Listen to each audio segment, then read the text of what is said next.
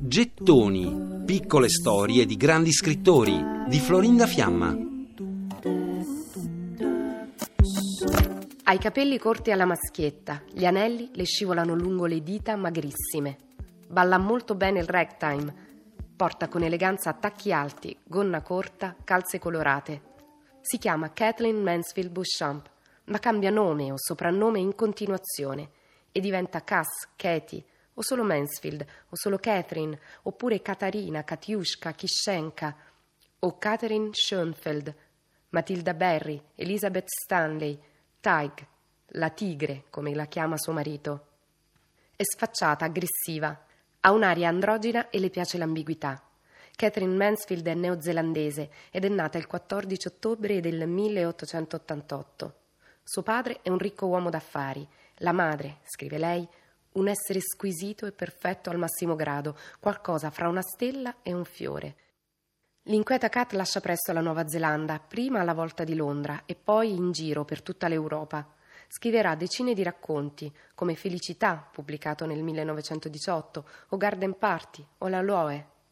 Ma per ora non sa ancora chi vuole diventare. Per ora ama scrivere, sì, ma anche suonare il violoncello o dipingere. E ama la sua vita bohemienne, quella che fa a Londra.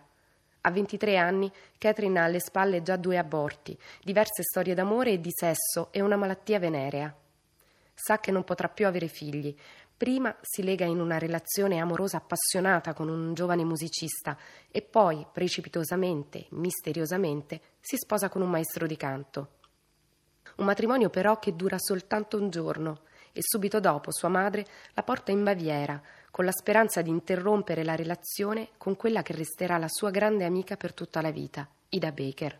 I racconti della cattività tedesca sono stati pubblicati nella raccolta In a German Pension. Catherine è sempre inquieta, continua ad avere diversi amanti e durante una delle sue scappatelle va a Parigi.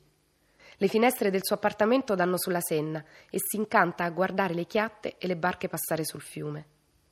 Le piace sedersi su una panca nel giardino di Notre Dame. Vive nutrendosi di poco, tre soldi di latte al giorno, legumi cotti a 20 centesimi alla porzione.